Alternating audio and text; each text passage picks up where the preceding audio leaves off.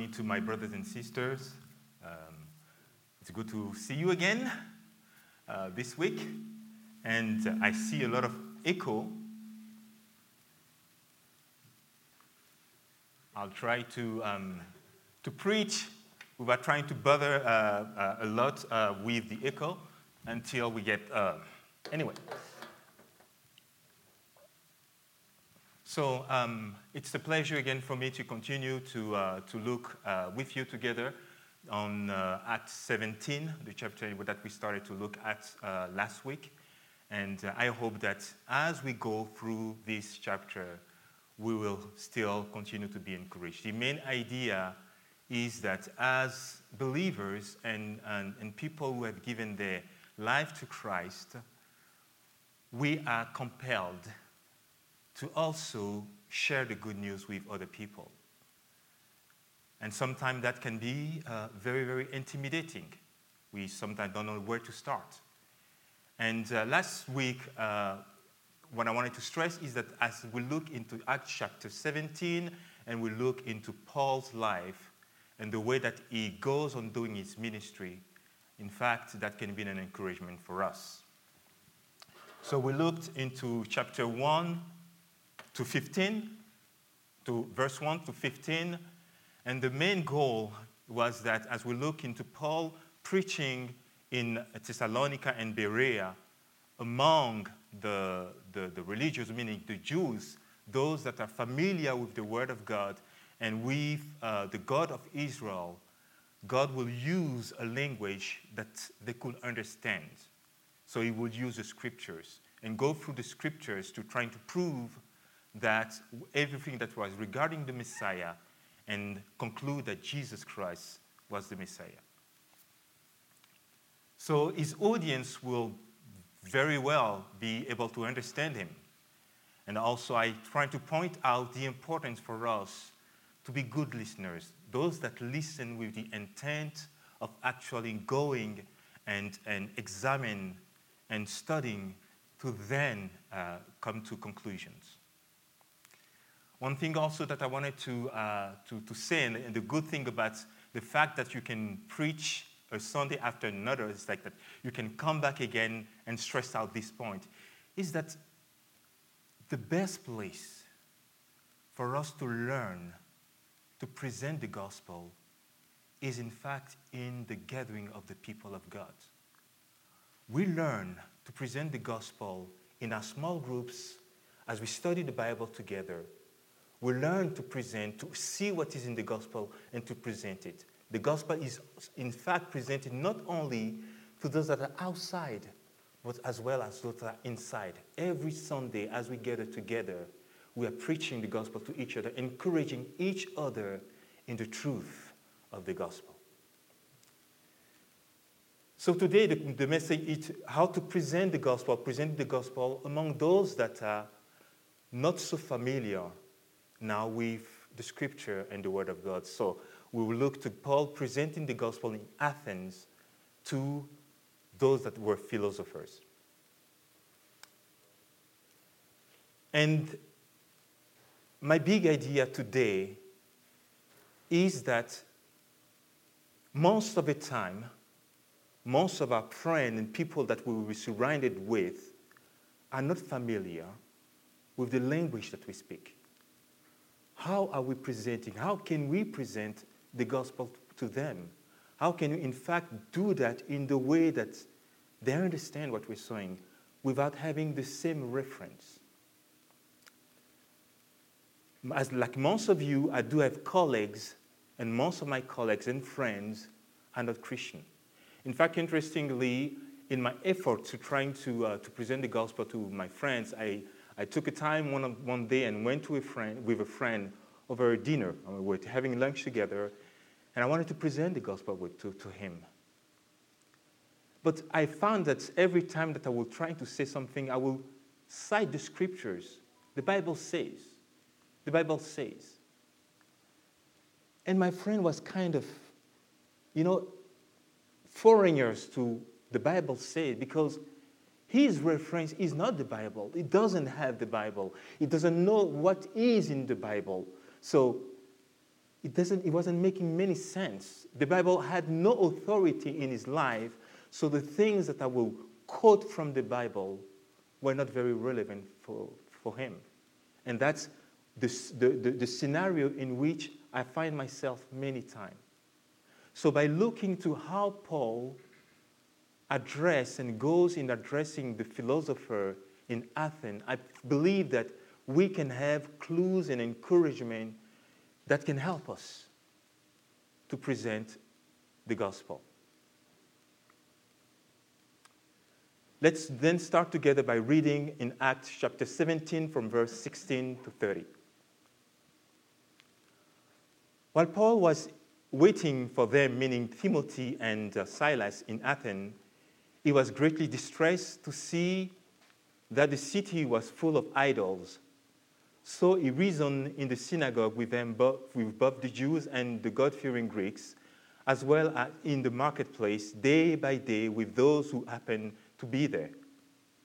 A group of Epicurean and Stoic philosophers began to debate with him. Some of them asked, "What is this blabbler trying to say?" Others remarked, "He seemed to be advocating foreign gods." They said this because Paul was preaching the good news about Jesus and the resurrection.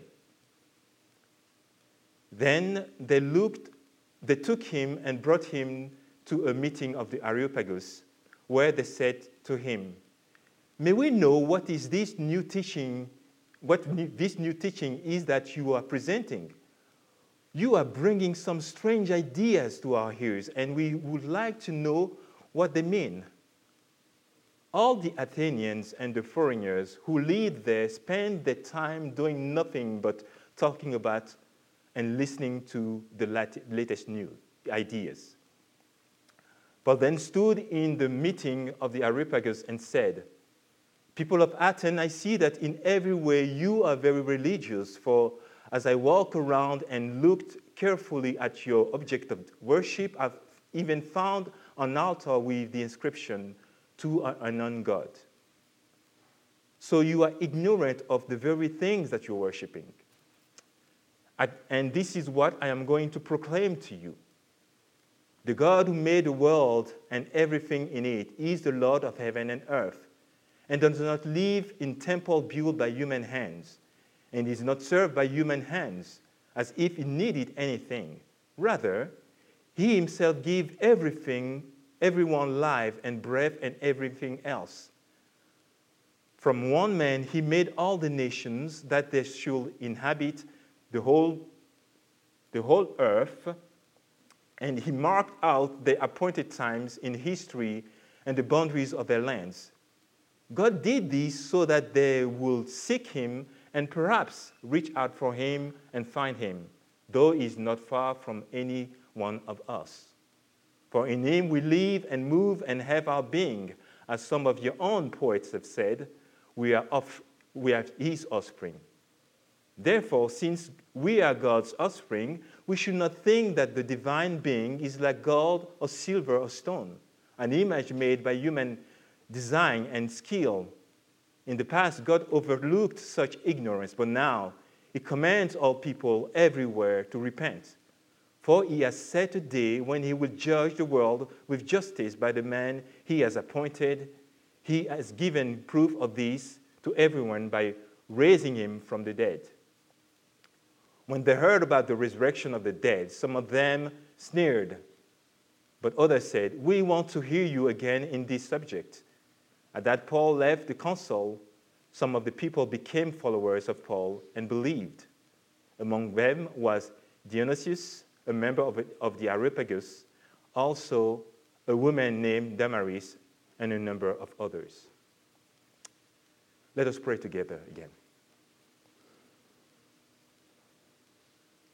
Lord, again this morning we just want to look to you, lift our eyes and our heart to you, the wonderful, the, the marvelous, the good God who has, uh, was pleased to have his word recorded for us so that through them we will gain wisdom, intelligence, understanding, and that we will learn to know really who you are. Thank you for your word. Lord, you have promised to teach us. You have said that your word is the food for our souls. So we pray this morning that again as we go through it and we look to it and ponder upon it, that, Father, you will instruct us, that you will come and make your life, your, your word alive for us, so that we will be strengthened and encouraged to worship you, to serve you, and even to share your love with other people. We thank you again for being with us, for being among us, and for working in us and through us. Through your Son, Jesus Christ, we pray. Amen. So for today, the, ad- the outline of the sermon will be to try to catch the spiritual condition. Uh, and this is, will be from verse sixteen to seventeen. To catch the world view that surrounds us from verse uh, eighteen to twenty-one. Looking to the message of Paul from verse twenty-two to thirty-one. The response that people will give to his message from verse thirty-two to thirty-five, and then I will end with the concluding thoughts. By catching uh, the spiritual condition, I meant by that trying to discern where people are spiritually. We, what is what we read in verse sixteen and, uh, and, and, and uh, of the passage. While Paul was waiting for them in Athens, he was greatly distressed to see that the city was full of idols. So he reasoned in the synagogue with both the Jews and the God-fearing Greeks, as well as in the marketplace day by day, those who, with those who he happened to be, to be there. Also, verse twenty-one, all the Athenians and the foreigners who lived there spent their time doing nothing but talking about and listening to the latest idea. So the city of Athens was a city that was well known for its cultural um, uh, influence in, uh, in, the first, in the first world. Very intellectual city. Uh, we have many schools of thoughts flourishing in Athens. And in fact, it's interesting because that uh, cultural um, um, influence even won over the Roman Uh, the Roman worldview that was uh, in, in, in, in, um, in, in that time. The Roman would adopt many of the ideas of the thinking of the, the Greek. The language that was spoken, even though, I mean, the, the word was dominated by Rome, was in Latin, but was still Greek. So that's the, the, the situation of Athens, a very, very flourishing and cultural city, but also a city full of idols. Paul was very familiar with idols. You know, we remember that when he was in Lystra, and he preached the gospel, and he healed somebody, the people came with a, a uh, comment on appelle encore, un bœuf, uh, une vache, a cow. They wanted to sacrifice that cow to God, to, to Paul, because they were seeing him Uh, and Barnabas as Zeus and, um, and Hermes. So Paul was very, very familiar with the, uh, the environment, the world in which he was living, the idolatry that was most the reality of most of the people of the, um, the world that wasn't influenced by Judaism. But something in Athens was different. The depth of idolatry in Athens was so high, so deep, so profound, that this seems to have moved Paul. The writer Pliny the Young says that it identified about seventy-three thousand gods, idols in Athens. You will see representation of gods everywhere, on buildings, everywhere. We even read that there was even an altar, or there will be altars with the statement to a non-god. They were so concerned to please the gods that they didn't want to forget any god, even one that they don't know. So they had some altars there so that people would be able to pay their, their allegiance, pay their respect to these gods. So this, what, this is what the, was a picture of in Athens. But something also very interesting we learn from the passage is that the people would spend most of their time to look and to, to search for the last new, the last new idea that arrived. They would spend their time talking and sharing and trying to understand and to get the new ideas. It's so interesting that the Greek historian Thucydides says about the, the, the Athenians, he said that you are the best people at being deceived by something new, as it is said. So that was very, very the, the, uh, the, the characteristic that we could see in Athens. Paul was grieved in his soul by all this. The word says that he was deeply distressed. In some other translation, it said that he was provoked. Some other was said that he was grieved by the situation. What the passage is trying to, to make us understand is that seeing all this death and how idolatry was permeated in the society, that did not left Paul untouched. It didn't, talk, it didn't le- left Paul uh, insensitive to that situation. He was so sensibilized that he wanted to do something. What was his solution to, fast, to such and fast of such an issue? The gospel. He will go and present the gospel day by day to everyone, to people he will find on the marketplace, on the public place. He will share the gospel. So we need also to be able to catch what is the spiritual condition of our generation and be sure that we're not sensitive, insensitive to it. In fact, as I was thinking about and, and, and preparing, one of the questions that came into my mind, how could we characterize our generation? How can we characterize Mont- Montreal, the city in which we are living? What is the dominant influence that is over Montreal? Because that dominant influence is also, we will find that also in the life of our friends and, and people that are surrounding us. We need also to be able to catch the worldview.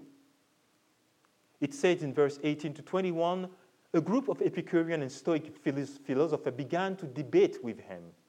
Some of them asked, "What is this babbler trying to say?" Others remarked, "He seemed to be advocating foreign gods." They said this because Paul was preaching the good news about Jesus Christ and the resurrections. Then they took him and brought him to the meeting of the Areopagus, where they said to him, "May we know what it is this new teaching that is that you are presenting? You are bringing something strange, some strange idea to our ears, and we would like to know what they meant." The name of the Areopagus was a place that was named after the god of war, Mars. It was, in fact, translate, or we can translate it, the hill of Mars. So it was a place where the people will gather, the philosopher will gather, those a, a council uh, of the city will gather. So these people that Paul meets in the marketplace are some of these philosophers, the um, Epicurean and the Stoic.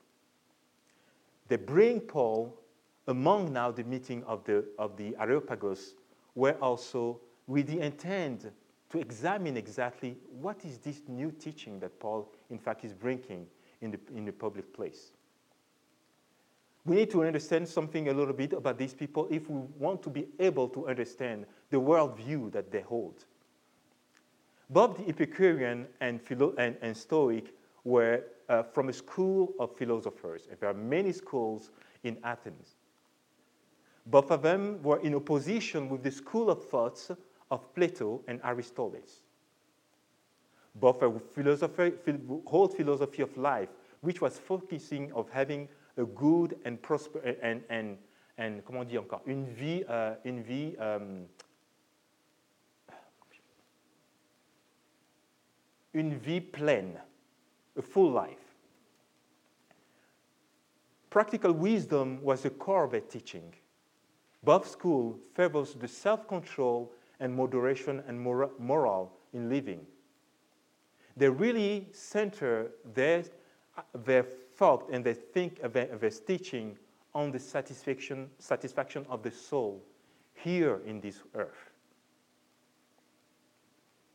But although they hold this worldview in general to common, they had some differences between them. The Stoics were founded by a man, a man named Zeno, who was a philosopher who lived in, in four hundred, three hundred forty to two hundred sixty-five before Christ. Zeno's teaching was basically that the world was created by the elements, and that there was a logos, which was kind of the spirit that was permeating all the world. In a sense, the logos would be like a God that was permeating everything. And human beings were participants of the logos. And they have in themselves part of deity, so they could become themselves gods too. And their primary goal in life is the, was virtue. We're looking the search for virtue. Nothing in this world could help us to achieve a good life and a pleasing, a, a, a satisfied life unless we live in a certain type of asceticism. The Epicurean, on the other hand, believes that the world was nothing more than atoms and matters. So there was no such things as God. If there is no such thing as God, the world is created from the atom, from nothing. That means also that since there is no God, human beings have no needs to try to please the gods. So the purpose of life was the search and the pursuit of pleasure and happiness. But the happiness and the pleasure could only be achieved through the search of virtues.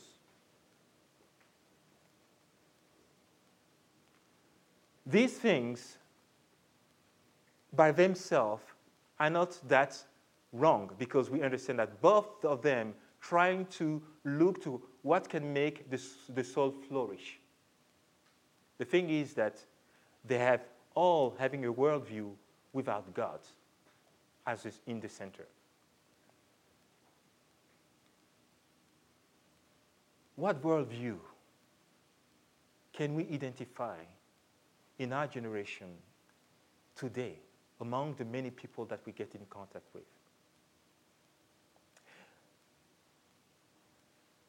Something that I want to stress out and to find is that when we look to these philosophies and these philosophers, they lived before Christ. They came with their teaching before Christ. Many people followed them, trying to, to practice the life that they were, they, they, were, they were preaching, they were presenting. But they could not satisfy, respond to the needs of the human soul.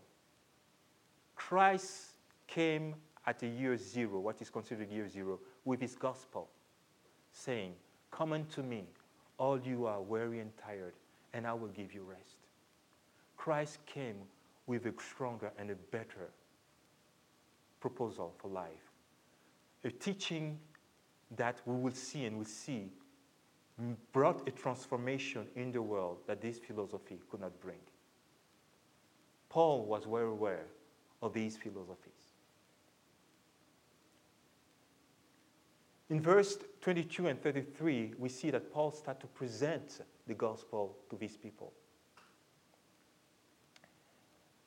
And as we look to what, how, go, how Paul presents the gospel, something that is very interesting we can notice is that God, uh, Paul is sensitive to this audience.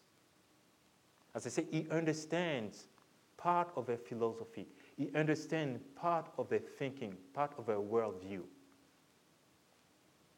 He understands that the excessive devotion to the gods shows, in fact, an ignorance of the true God. So he would present his gospel by drawing from what is f- they are familiar with. If we look to verse thirty-two to, uh, to twenty-two to thirty-one, we notice that he cites some of their, philo- some of their philosophers. He cites, for example, Epimenides, and say, "For for him we live, for him, for in him we live and move and have our being." He also cites another philosopher, Aratus, from the Stoic group, saying that we are his offspring. So that shows us that Paul were not foreigners to their ideas, to what they hold to. And he started there to present in his presentation of his gospel. The God who made the world and everything in the is the Lord of heaven and earth, and does not live in the temple built by human hands, and is not served by human hands, as if he needed anything. Rather, he himself gives everyone life and breath and everything else. From one man he made all the nations that they should inhabit the whole earth, and he marked out the appointed time in history and the boundaries of their lands. Paul presents the gospel. You see, in his presentation of the gospel, he starts with God. He starts with God and his majesty. The problem in Athens and, his peop- and the people that he is meeting is the lack of knowledge of the true God. They have many gods, but they don't know the, the, the real God. So Paul aimed to, to correct that wrong view, that wrong understanding. From what is present in the, uh, the scriptures um, here, if you've noticed very well, there is no citation of the Hebrew scriptures. No citation of the Hebrew scripture. Yet, the truth that he conveys through his preaching contains the truth of the Hebrew scriptures. He started then to present the, the, the real God. God, the real God, is the creator of all things. And all things proceed from him. Verse twenty-four. This truth is found in Isaiah forty, forty-five, eighteen. For this is what the Lord said. He who created the heavens, he is God. He who fashioned and made the earth, he found, he founded it. He did not create it to be empty, but formed it to be inhabited. He says, I am the Lord, and there is no other. The God, the true God, is the all-sufficient God. He does not need any man, nor any other creature to serve him or to provide for his need. God, in the contrary, is the one who gives and provides everything to all creatures. And that's the truth that is said in, in Psalm fifty-eight to fifteen. I bring no charge against you, Israel, concerning your sacrifice or concerning your burnt offering, which are ever before me. I have no need of a bull of your stall or of a goat of your, of your pens. For every animal of the forest is mine, and the cattle on a thousand hills. I know every bird in the mountains, and the insect in the fields are mine. If I were angry, I would not tell you, for the world is mine, and all that is in it. Do I eat the flesh of the bull, or drink the blood of the goat? Sacrifice, sacrifice thanks, thanks offering to God. Fulfill your vows to the Most High, and call on me in the day of trouble, and I will deliver you, and I will, and you will honor me. That's the God that we have. That's the God that is presented to us. We don't serve God to respond to one of his, one of his needs. God is all-sufficient. Our service to him is to reflect the glory of who he is. He is unique. He cannot be equal to any living creature, nor any human work that we can build or make. To whom would you compare me, says the Lord in Isaiah forty, twenty-six to twenty, twenty, twenty, twenty, twenty, twenty-six. Oh, who is my equal, says the Holy One. Lift up your eyes and look to the heavens. Who created all these things? He who brings out the starry hosts one by one and calls forth each one by his name. Because of his great power and mighty strength, no one, well, none of them is missing. He is sovereign.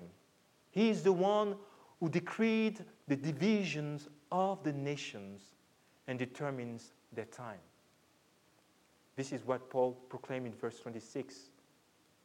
And this truth is conveyed in Deuteronomy thirty, thirty-eight, eight, thirty-two, verse eight, when the Most High gave the nation their inheritance. When he divided all mankind, he set up boundaries for the people according to the number of the sons of Israel. God is good. His goodness is revealed through his economy, the way that he runs the world. He is a personal and close God. He is not distant, not indifferent to the fate of humanity, as the Epicurean and Stoic will proclaim in their worldview. Psalm one forty-five, eighteen and nineteen reflect this truth. The Lord is near to all who call on him, to all who call on him in truth. He fulfills the desire of those who fear him. He hears their cry and saves them. The righteous cries out, and the Lord hears them. He delivers them from all their trouble. The Lord is close to the brokenhearted. He saves those who are crushed in spirit. The righteous person may have many trouble, but the Lord delivers him from them all. This is from Psalm thirty-six, thirty-four. He is a patient God.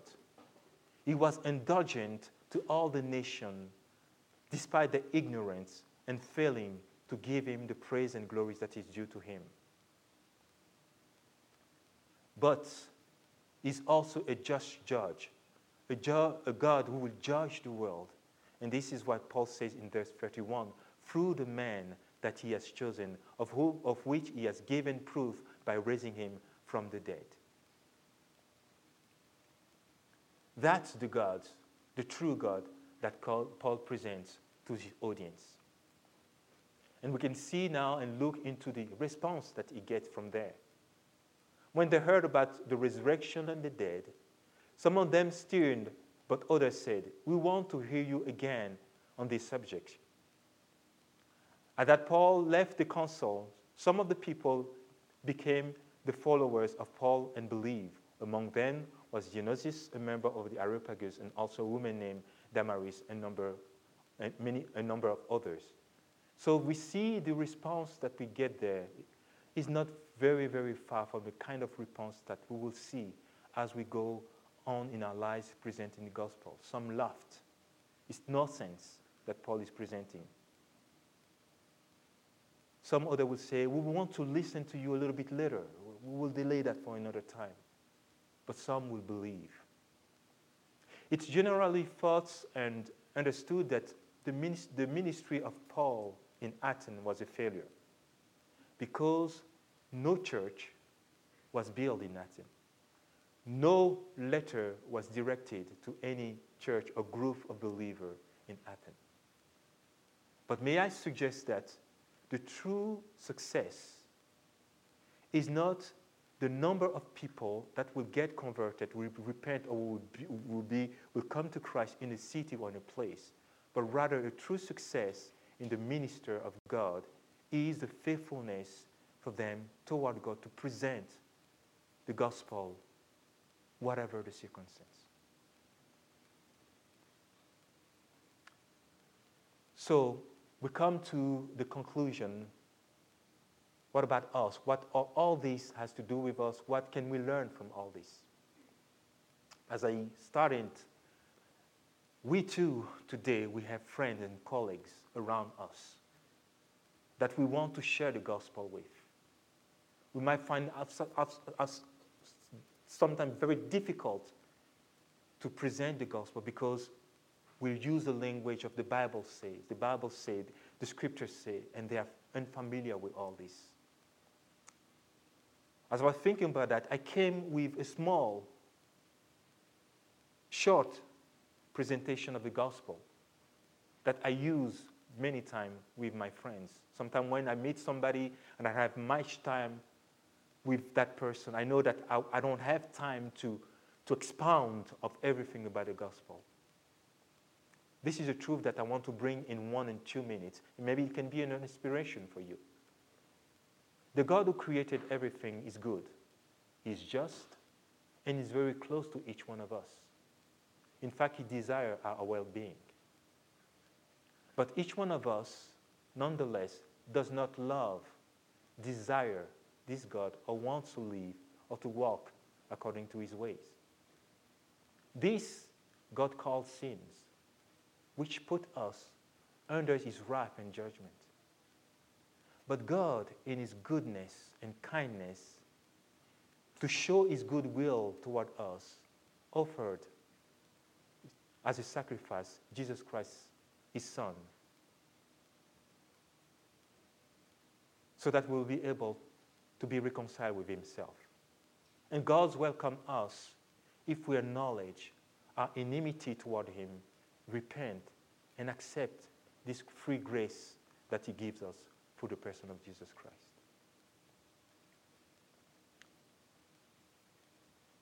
No matter what arguments we can bring in preaching the gospel, we need to remember that conversion of people only happen by God Himself. We should pray and ask for God to give us opportunities to present the gospel. And God answers these kind of prayers.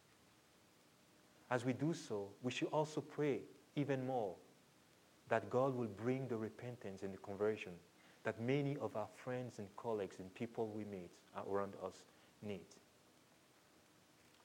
And one other thing that I wanted to say is that, as I conclude, is that Paul's presentation of the God of the, of the scriptures that we saw in this passage is a good news for us. Is a good news for us.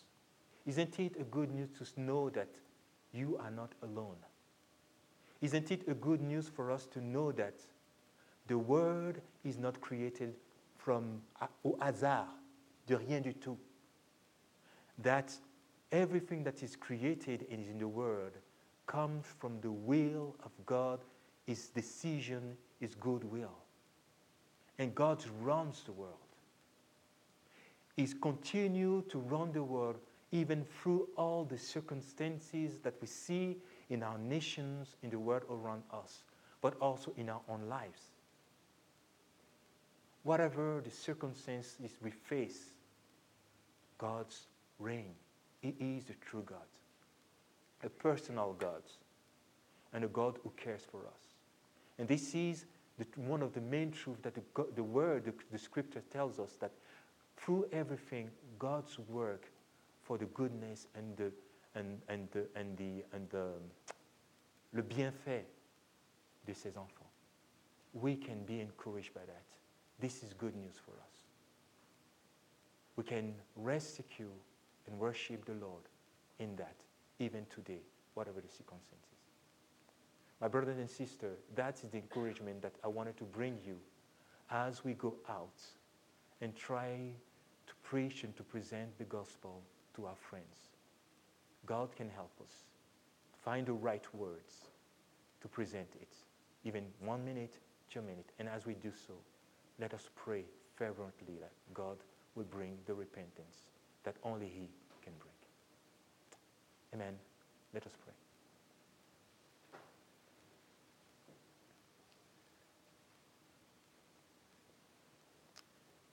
Yes, Lord, we.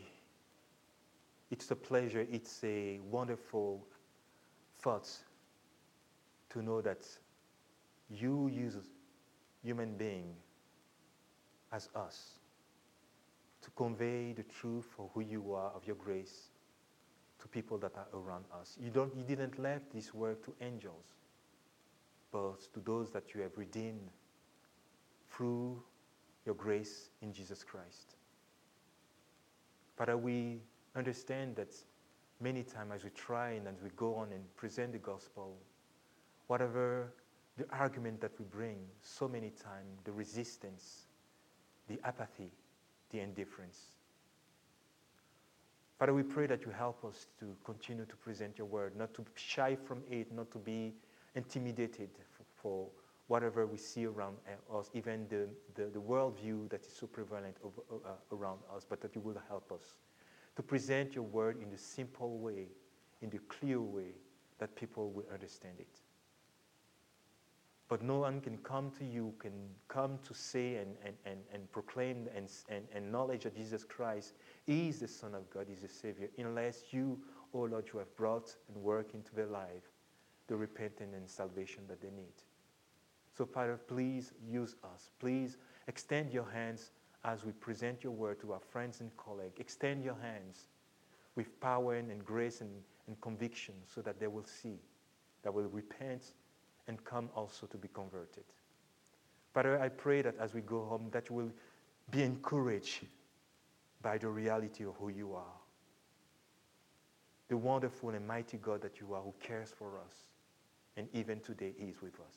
We praise your name for your grace in us, in our, in our Lord Jesus Christ. Amen. As you go home, may the Lord, our God and Father, be with you. May we strengthen you. May we be with you throughout this week. May we give you strength in all the circumstances that you will be facing. You have a good Sunday.